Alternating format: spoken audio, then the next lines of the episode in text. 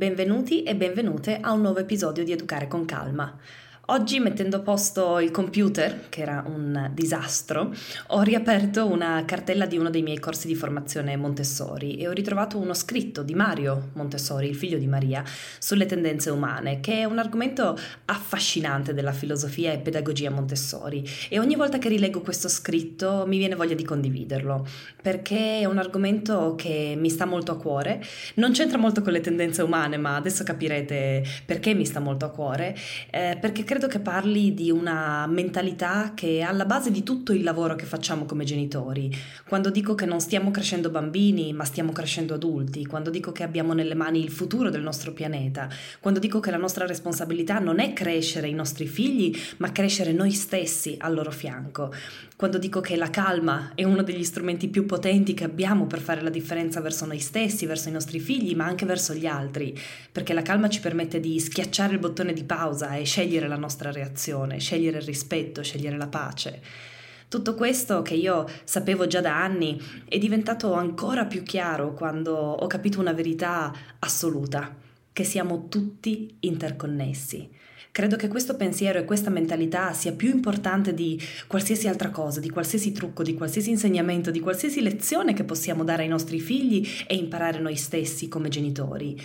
Tutto ciò che vediamo, tutto ciò che abbiamo intorno a noi, piante, animali, persone, tutto ciò che siamo è collegato, è interconnesso. Questo pensiero per me è potentissimo e giuro che faccio fatica a trattenere le lacrime ogni volta che ne parlo, perché se riuscissimo a interiorizzare questa verità, credo che avrebbe un effetto su ogni nostra scelta e ogni nostro pensiero e ogni nostra azione, o almeno così è stato per me, perché mi ha fatto davvero vedere il quadro di insieme, la big picture, come diciamo in inglese. Mi ha fatto riflettere su tanti aspetti della mia vita che io davo per scontato tanto tempo fa, ma che in realtà non dovrebbero essere normali e accettati, come comprare cibo al supermercato che arriva dall'altra parte del mondo, aumentando così sempre di più la nostra impronta di carbonio. Oppure come comprare una cosa anche se non ne ho davvero bisogno pensando ma sì dai tanto è in saldo, costa poco, magari un giorno mi servirà, nutrendo così il consumismo sfrenato in cui viviamo. Oppure come ordinare una cosa su Amazon, perché così la ricevo il giorno dopo senza dover nemmeno uscire di casa, mettendo così la mia comodità al di sopra di tutto il resto. Tutto questo non dovrebbe essere la norma. Tutte queste eh, mie scelte possono sembrare innocue, ma hanno una conseguenza sul pianeta e sui suoi abitanti perché siamo tutti interconnessi. E troppo spesso non apprezziamo abbastanza ciò che abbiamo e il pianeta che ci ospita. Troppo spesso non ci fermiamo a riflettere sul fatto che noi non esisteremmo senza tutto ciò che vediamo intorno a noi. Ed è qui che entra in gioco mm, questo estratto di cui vi parlavo, scritto da Mario Montessori. Si tratta in realtà di una bellissima lezione che Mario, il figlio di Maria, diede in inglese nel 1956 nei Paesi Bassi. Maria era già morta a quell'epoca, eh, nel 1952. Non so so se sapete che i Paesi Bassi erano un po' diventati una seconda casa per loro. Maria Montessori infatti è sepolta a Nordwick e ad Amsterdam si può ancora visitare il suo studio. Questo estratto di Mario Montessori, tra l'altro, eh, l'ho tradotto io all'italiano per aprire il modulo di cultura generale nel mio corso Call Schooling, perché questo discorso a me colpì moltissimo. Io adoro il modo in cui Maria e Mario sapevano comunicare concetti difficili in maniera che tutti potessero capirli. A me ha sempre lasciato basita e um, affascinata questo, questa loro capacità e quindi oggi ho deciso di leggervi questo estratto, spero di non emozionare emozionarmi, come è successo invece quando ho registrato il video di questa unità del corso. Chi ce l'ha lo sa perché ho deciso di non tagliare le mie emozioni, quindi fanno parte del video, ma oggi dovrei farcela perché ormai l'ho letto talmente tante volte che credo di riuscire a leggerlo senza piangere e se no, perdonatemi. Vi ricordo che è solo un estratto della lezione, quindi non è la lezione intera, è una mia traduzione e inoltre ho saltato delle parti che secondo me erano un po' ripetitive, quindi ho cercato di renderlo un po' più veloce, un po' più accessibile e inoltre vi ricordo che Mario e Maria erano religiosi, quindi Dio compare spesso nei loro scritti. Ok, pronti? Pronte? Ve lo leggo. Nel regno della vita è vero che la farfalla prende il nettare dal fiore, ma allo stesso tempo, senza accorgersene, senza saperlo, la farfalla feconda il fiore e in questo modo le specie della pianta possono continuare ad esistere. Questa sembra essere la caratteristica di fondo, prestare servizio senza esserne consapevoli. Questo è vero anche quando l'azione svolta può sembrare l'opposto del prestare un servizio, come nei carnivori che si nutrono di altri animali. I biologi sanno che così facendo i carnivori aiutano la specie di cui si nutrono, eliminano i deboli e i malati e tengono vigili gli altri, in modo che quelli che sopravvivono siano i migliori della razza. Il servizio che prestano è dimostrato da ciò che accade quando li eliminiamo. Si manifesta una grande decadenza nella specie delle loro ex vittime la quantità di individui aumenta, ma questi degenerano e quando il loro numero diventa troppo grande per il territorio che occupano, ne conseguono carestie e catastrofi epidemiche che uccidono un numero molto maggiore di quello che avrebbero ucciso i carnivori. Così anche la parte che sembra crudele sembra esistere allo scopo non solo di mantenere un adeguato standard di idoneità, ma di spronare la singola specie a raggiungere un livello superiore. Quando scrutiamo il passato e facciamo luce sul vero significato di ciò che la geologia ci insegna, scopriamo che ogni tipo di vita che è venuto prima ha preparato il terreno per la vita che viene dopo. Emerge molto chiaramente che se i primi tipi di vita non fossero esistiti, non sarebbero esistiti nemmeno quelli che sono venuti dopo, perché c'è un progresso dall'uno all'altro. L'esperienza accumulata e il cambiamento nell'ambiente provocato da coloro che sono esistiti prima rende possibile la vita per qualcosa di superiore e che non avrebbe potuto esistere senza questa preparazione. E questo non avviene solo nel passato, lo stesso processo di servizio continua nel presente. Ad esempio, il primo tipo di vegetazione che compare su una roccia nuda è un lichene chiamato lichene della crosta. Queste piante sono le uniche che riescono a prosperare sulla roccia, nessun altro tipo di vita può farlo e loro, potremmo dire, si nutrono al massimo, mangiano più che possono. Così facendo e morendo e lasciando che la loro progenie cresca sopra di loro, gradualmente si separano sempre di più dalla fonte del loro cibo, che è la roccia. Quindi alla fine muoiono del tutto. Nel frattempo, però, un po' di polvere portata dal vento si è integrata con i resti accumulati dei licheni. Su questi un altro tipo di licheni può nutrirsi. Vivono di ciò che questi primi licheni hanno preparato nel corso della loro esistenza. Questi a loro volta seguono lo stesso identico processo. Anche loro si godono appieno la vita. Generazione dopo generazione si sviluppano nello stesso luogo e di nuovo creano condizioni che rendono loro impossibile continuare a vivere e così anche loro muoiono ma quello che hanno accumulato, con l'aggiunta di altra polvere, rimane lì. La progressione dei tipi di vita che seguono e si nutrono di ciò che il precedente ha creato sono i muschi, le erbe e infine gli alberi. Ognuno ha preparato il terreno per il successivo. Non importa quando pensiamo alla vita, nel passato o nel presente, troviamo sempre questo tipo di servizio. Una sorta di servizio che sembra dire io offro la mia vita e do la mia energia per contribuire con qualche elemento essenziale alla vita di qualcosa che deve venire dopo di me e che è migliore di me. Approfondendo questa speculazione filosofica ci si rende conto di una cosa strana, che in ogni caso sembra esserci un apparente egoismo che maschera la realtà nascosta del servizio. Prendi l'uomo, per esempio, ha bisogno di respirare, altrimenti muore, quindi lo fa per se stesso. Eppure, ogni volta che espira, le piante, se parlassero, potrebbero dire grazie, è proprio quello che volevamo, che gentile da parte tua darci anidride carbonica. Ed è lo stesso con la pianta. La pianta allo stesso modo non può fare altro che rilasciare ossigeno. La pianta potrebbe anche dire non posso vivere senza prendere anidride carbonica e rilasciare ossigeno. Se potesse ragionare, sentirebbe che così facendo serve solo alla sua stessa vita, ma in realtà sta rendendo possibile la vita per il genere animale. Questo è il modo di operare di Dio, organizzare il tutto in modo che anche quando si è egoisti al massimo si è ancora al servizio del mantenimento di qualcos'altro che esiste a suo tempo, o preparare le condizioni per qualcosa di sconosciuto che deve ancora avvenire. E questa è una bellissima realizzazione. Una volta che apriamo gli occhi a questa realtà, vediamo sempre di più questa correlazione e sentiamo ancora più profondamente la meraviglia di questo aspetto della creazione di Dio e l'armonia che questo amore inconsapevole porta con sé. È stato commovente vedere in India il cambiamento di atteggiamento dei bambini che frequentavano le nostre scuole. Prima vedevano con disgusto certi animali che si nutrono di frattaglie e di carogne, come i corvi e gli avvoltoi. Alla fine invece provavano quasi riverenza per quegli uccelli e altri animali che, grazie alle loro abitudini alimentari, mantengono pulita la nostra terra. Guarda che lavoraccio devono fare, dicevano, si assumono la responsabilità di tutto il lavoro sporco. La precedente reazione di Ah, che animali disgustosi era stata sostituita da un sentimento di apprezzamento. Certo suona strano e all'inizio difficile da concepire, ma dopo un po' si capisce quanto sia vero. La dottoressa Montessori spiegò questo ai bambini per la prima volta nel 1937, quando avevamo un piccolo centro all'Aren in Olanda. È successo per caso. Da tempo lei aveva la sensazione che i bambini dovessero sapere come funziona la società. Oggigiorno questa tendenza è diventata quasi generale, ci sono alcuni educatori che arrivano al punto di dire che il mondo deve entrare nella scuola, cioè che si dovrebbero fornire a scuola le esperienze di acquisto, vendita e attività simili. In questo modo, secondo loro, il funzionamento della società può entrare nell'aula. Ma è impossibile che il mondo entri in un'aula. È troppo grande. La dottoressa Montessori ha avuto un'idea più diretta, dare ai bambini le chiavi del mondo. I bambini dovrebbero avere un'esperienza propria del mondo, in modo che imparino ad apprezzarlo insieme ai suoi abitanti. Così, un giorno, quando un bambino aveva bisogno di una matita, lei lo mandò a comprarla.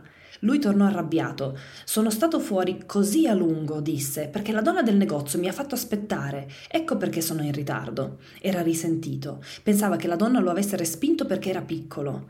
Quindi la dottoressa Montessori, tradotta dai suoi aiutanti, perché vi ricordo che era in Olanda, spiegò al bambino cosa aveva fatto realmente la donna.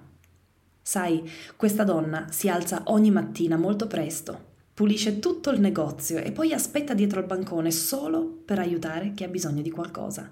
E se a chi entra non piace quello che offre, lei va in giro per il negozio scegliendo e offrendo una cosa dopo l'altra finché non ha trovato qualcosa che piace davvero a quella persona. E che ne pensa di questo quello o quell'altro? Suggerisce con grande pazienza e gentilezza e lo fa per chiunque entri nel suo negozio in cerca di qualcosa. Lei è sempre gentile, sempre desiderosa di servire. Sì, ma lei viene pagata per questo, rispose il bambino.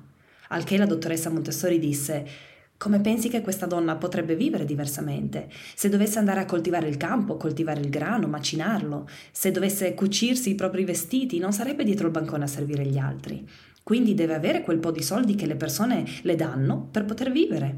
Ma se ci pensi, ogni giorno della sua vita è lì per assistere te o chiunque altro entri nel suo negozio. La maggior parte dei soldi che tu e gli altri le date le serve per comprare gli oggetti che sono nel negozio di cui voi avete bisogno. Ciò che rimane è appena sufficiente per lei per vivere. Di certo non si fa ricca con le piccole cose che vende dietro il bancone.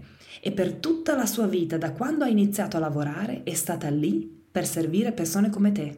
Forse andrà avanti fino alla morte e anche se per allora avrà risparmiato pochi soldi, non se li porterà con sé nella tomba, lascerà i soldi ai parenti o a una chiesa o a un ospedale.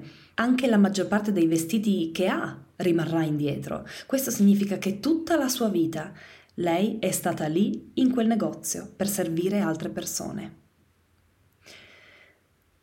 Ecco, e questa è la parte che mi commuove sempre perché credo che noi veramente diamo per scontato tutto questo e spesso non trasmettiamo questi messaggi ai nostri figli. Ok, ma continuo. La sua argomentazione impressionò profondamente il bambino e anche me. Perché se consideriamo la domanda, quello che ha spiegato la dottoressa Montessori riguardo al negoziante, vale per tutti. Se oggi io posso sedermi qui in questa stanza è perché qualcuno ha cucito i miei abiti, qualcun altro ha filato i fili che sono stati usati per fare gli abiti. E se è di lana ci devono essere state altre persone che si prendevano cura delle pecore, che le tosavano, eccetera. Se stasera abbiamo la facilità di sederci qui tutti insieme è perché molti milioni di persone stanno lavorando e hanno lavorato per renderlo possibile. E in quante terre? Ripensa al pane che hai mangiato a pranzo. Chi ha macinato il grano? Chi ha cotto il pane? La realtà della società è che tutti dipendono da tutti gli altri. Noi educatori abbiamo semplicemente scelto un tipo di servizio piuttosto che un altro. Ma ancora, se queste persone che fanno la stoffa possono farla, è solo perché qualcun altro ha realizzato il macchinario e altri hanno coltivato e raccolto il cotone o il lino. Quindi ovunque guardiamo, troviamo carità e servizio verso gli altri. Anche noi insegnanti, se aiutiamo i bambini a diventare adulti migliori, aiutiamo la società. Probabilmente puoi continuare a fare il tuo lavoro qui, nel tuo paese o nella tua città per sempre, ma i bambini, una volta diventati adulti, possono andare ovunque e dare lì, portare lì il beneficio dell'educazione che hai impartito loro. E qualunque sia lo sforzo che voi, come insegnanti, avete fatto per rendere i bambini di una volta adulti migliori di quanto sarebbero stati senza il vostro aiuto, questo giova non solo al bambino stesso, ma a molti altri che voi non conoscete. Questa è un'altra cosa a cui vale la pena pensare, che anche la dottoressa Montessori ha sottolineato, l'anonimato di questa generosità, perché chi ha realizzato questa stoffa del mio vestito? Non lo so. Chi si prendeva cura delle pecore? Chi ha prodotto la lana? Non lo so. Tutti questi doni mi vengono portati in modo anonimo. Non è forse questa meravigliosa forma di carità, come ho detto, l'essenza stessa dell'umanità? Quando si prende in considerazione tutto questo in maniera più profonda, ci si rende conto che l'unità, per la realizzazione della quale sono state create le Nazioni Unite e verso la quale tutti aspirano, c'è già è qui. Sono solo le nostre povere menti che sono incapaci di accettare il fatto che l'unità sia già qui. Ma siamo uniti, tutti noi. Non solo, ma se non fossimo uniti non potremmo esistere. Non potremmo esistere. E questa generosità dell'umanità è un altro fatto che la dottoressa Montessori raccomandava di sottolineare, che dovrebbe essere risaltata. Il bambino avrebbe quindi una migliore possibilità di assorbire l'umanità e crescere sentendo che in tutto il mondo ci sono persone che non conosce, potrebbero essere in Africa, potrebbero essere in Australia, potrebbero essere in Europa, che lavorano per lui stanno lavorando per lui personalmente. Il bambino svilupperebbe quindi con la forza di un istinto la sensazione che l'umanità abbia diritto non solo al rispetto, ma anche alla gratitudine e alla riverenza. E qui inizia una bellissima riflessione sulla guerra che vi leggo in parte perché collega così tutto ciò che Mario Montessori ha appena detto, ovvero che siamo tutti collegati e se capiamo questa verità possiamo imparare il rispetto e la gratitudine verso l'altro, verso il nostro pianeta, collega tutto questo al fatto che quando vediamo il mondo in questi termini siamo meno portati a seguire ciecamente un leader che non abbia questi valori e vi giuro che a me viene la pelle d'oca ogni volta che lo leggo. Dice se le persone, durante la loro infanzia, avessero avuto la possibilità alcuni anni fa di capire questa realtà del mondo e della società, non avrebbero potuto essere portate così facilmente a seguire le utopie, perché ciò che hanno seguito è stata la loro inconscia insoddisfazione. Chiunque abbia una mente razionale e pensante può davvero credere che siano state poche sgargianti figure politiche a causare le due guerre mondiali. Fermati e pensa perché un leader diventa un leader? Perché per le ideologie che espone diventa la realizzazione di un sentimento vago che molti, che poi diventeranno i seguaci, hanno dentro, ma di cui non sono chiaramente consapevoli. E quando qualcuno si approccia a loro, affermando chiaramente un qualcosa che risponda a quei sentimenti, quella persona diventa un leader e una volta che è diventato un leader e si è guadagnato la fiducia e l'entusiasmo, verrà seguito anche verso i disastri se i suoi seguaci non hanno una base di realtà ma se durante l'infanzia fossero stati aiutati a incarnare, oltre alla realtà del funzionamento del mondo e della società, anche un sentimento di gratitudine verso quell'anonimo benefattore che lavora per loro e che è l'intera umanità, allora non ho dubbi. Se qualche fanatico di nuove ideologie dicesse loro seguimi alla gloria, che significa seguimi in guerra, loro si fermerebbero a pensare probabilmente reagirebbero come me e te se qualcuno ci dicesse guarda, vedi quel balcone lì? Vedi gli uccellini che volano? Ecco, tu sei un uccellino, ma tua madre non vuole lasciarti scappare. Uccidi tua madre, salta dal balcone e inizia a volare. Perché saprebbero esattamente come si sentirebbero se uccidessero la madre e che cosa succederebbe al loro corpo se saltassero dal balcone. Questo è il quadro generale, questo è ciò che intendeva la dottoressa Montessori quando disse dobbiamo aiutare il bambino dopo i sei anni a soddisfare le sue tendenze. Ora quelle tendenze lo spingono a capire non più come in precedenza solo l'ambiente immediato, circostante, ma anche ciò che non è accessibile alla loro esplorazione sensoriale. E niente, che cosa posso dire? Io, io, lo trovo incredibile. Faccio un breve appunto per spiegare a chi non ha i miei corsi e non sa della filosofia e della pedagogia Montessori che in quest'ultima frase Mario Montessori parla del bambino dopo i sei anni perché prima dei sei anni eh, il, l'apprendimento è più sensoriale, mentre dopo i sei anni eh, l'immaginazione e mm, l'astrazione entrano a fare gran parte dell'educazione ed è per questo che nelle scuole elementari si inizia con quella che Maria Montessori chiamava educazione cosmica, che comprende questo aspetto di interconnessione di tutto ciò che esiste nel mondo e anche l'importanza del fatto che i bambini escano dall'aula e organizzino da soli delle escursioni nella comunità, cosa che tra l'altro è vera, le organizzano davvero da soli. Ma tutto questo lavoro Ovviamente non può iniziare solo dopo i sei anni, è nei primi anni di vita che anche se inconsapevolmente i bambini gettano le basi, le fondamenta degli adulti che saranno, per poi usare quelle fondamenta e iniziare a costruire la loro mente con più consapevolezza, concentrandosi sul loro ruolo nella società e nel mondo.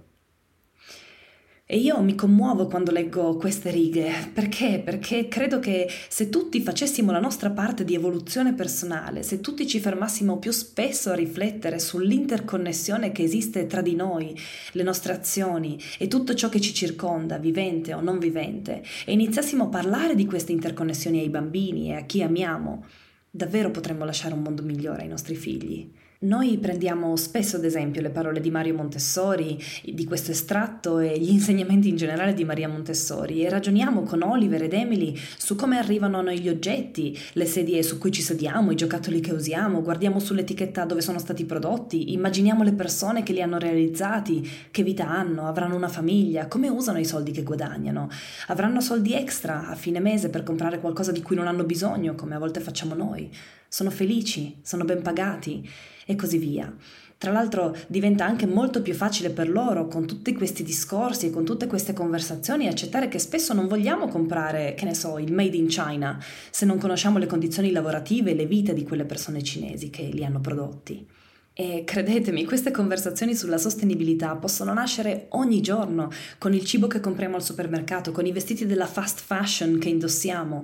Ogni giorno possiamo trovare opportunità per ragionare sulle interconnessioni che ci legano a tutto il resto e a tutti gli altri, prendendoci il tempo di spiegare le frasi che ascoltiamo e che non risuonano con i nostri valori, cercando di scegliere con consapevolezza i messaggi che mandiamo, gli eventi a cui partecipiamo, i libri per bambini che leggiamo, i documentari che guardiamo insieme. Una volta una mamma mi ha criticata per aver portato i miei figli alla marcia della pace e aver fatto vedere loro alcuni video di Greta Thunberg e del cambiamento climatico, perché diceva che i bambini così sentono questo peso, questa responsabilità. Ma la verità, e scelgo di dirla a costo di farti sentire scomodo o scomoda, non si impara a rispettare gli altri e il pianeta girando la testa dall'altra parte quando vediamo un problema o un'ingiustizia. Non si educa alla pace ignorando la guerra e la guerra non è solo quella vera e certo anche di quella dobbiamo parlare a suo tempo, ma la guerra è anche quella che vediamo nelle nostre comunità, agli immigrati, agli omosessuali, ai trans, a chi ha la pelle di un colore diverso, a chi è diverso da noi perché ha una sindrome o una disabilità. Forse non la chiamiamo guerra, la chiamiamo paura, la chiamiamo diffidenza, a volte anche solo ignoranza del diverso, ignoranza di come reagire di fronte al diverso, ma il modo in cui si manifesta dentro di noi e nelle nostre azioni, nei nostri pensieri, è simile. Se vogliamo che un mondo di pace non sia solo un'utopia, dobbiamo capire noi stessi e trasmettere ai nostri figli fin da piccoli che siamo tutti interconnessi e che nella nostra vita dobbiamo con tutti noi stessi ricercare il più possibile la sostenibilità e per sostenibilità intendo proprio uno stile di vita che miri a sostenere e appoggiare la vita che vediamo intorno a noi, non ad esaurirla. Ok, potrei andare avanti a parlare di questo per ore e la verità è che non mi stancherò di farlo perché davvero siamo tutti interconnessi e le mie parole, le mie azioni hanno sempre un effetto su qualcosa o qualcuno, anche solo poche persone. E forse è certo, tanto di tutto questo è un'utopia, ma se tutti pensassimo che non possiamo cambiare le cose, le cose non cambieranno mai. E invece oggi io mi rendo conto che tante cose, seppure minuscole, seppure non ancora sufficienti, ma tante, tante cose sono cambiate e stanno cambiando nella sostenibilità del nostro pianeta come nell'educazione dei nostri figli. E le abbiamo cambiate noi, noi, io, te, tutti insieme, ognuno nel suo piccolo. E con questo vi saluto e se vi manco durante la settimana mi trovate sul mio blog www.lateladicarlotta.com o su Facebook e Instagram come La Tela di Carlotta Blog. Non mi rimane che augurarvi buona giornata, buona serata o buonanotte a seconda di dove siete nel mondo. Ciao ciao!